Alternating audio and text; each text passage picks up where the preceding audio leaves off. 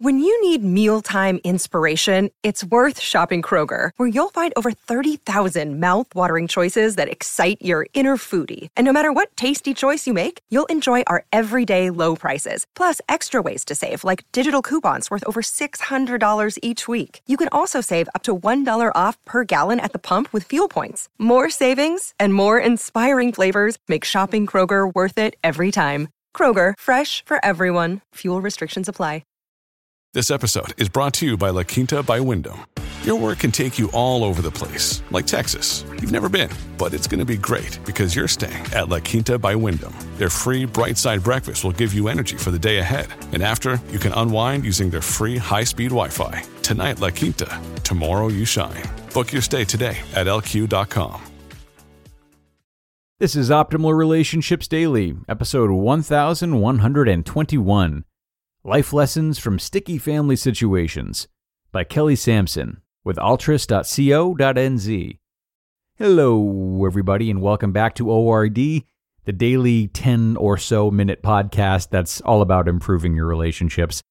I'm your host, Greg Audino, and today I'll be narrating a post for you that really, uh, really boils down to communication in relationships and how it relates to expectations, those troublemakers.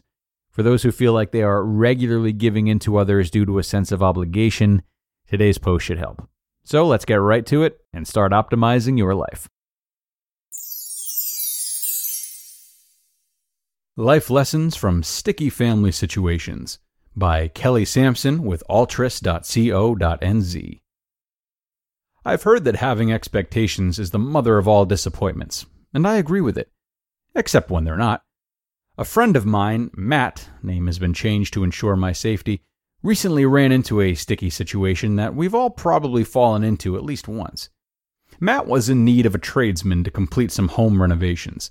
He was working full time and had a baby of three months at home. He knew he didn't have the time to do the work himself, and he prioritized his family and job higher than paying a professional. Matt happened to be talking to his dad about the renovations, and his dad offered to do the work as he had some spare time. Matt's first instinct was that this wasn't the best idea. He knew he was time poor, under pressure with work and all the stresses of a new baby, and he just wanted to pay a professional so he wouldn't have to worry about anything.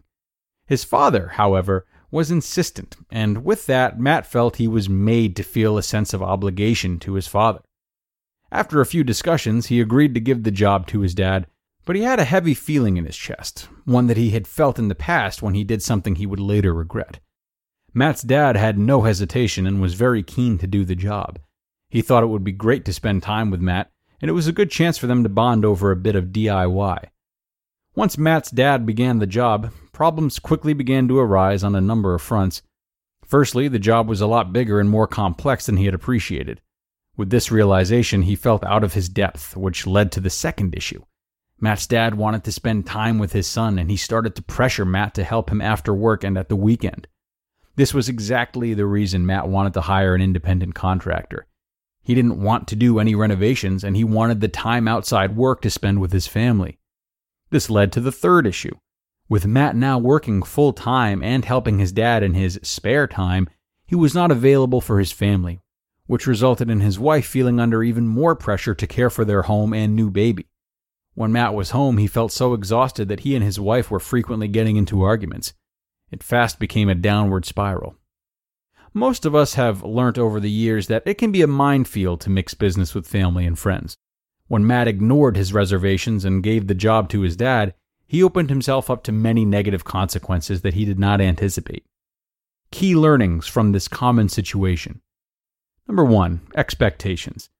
In business agreements, it pays dividends later on to clearly lay out your requirements and your expectations up front.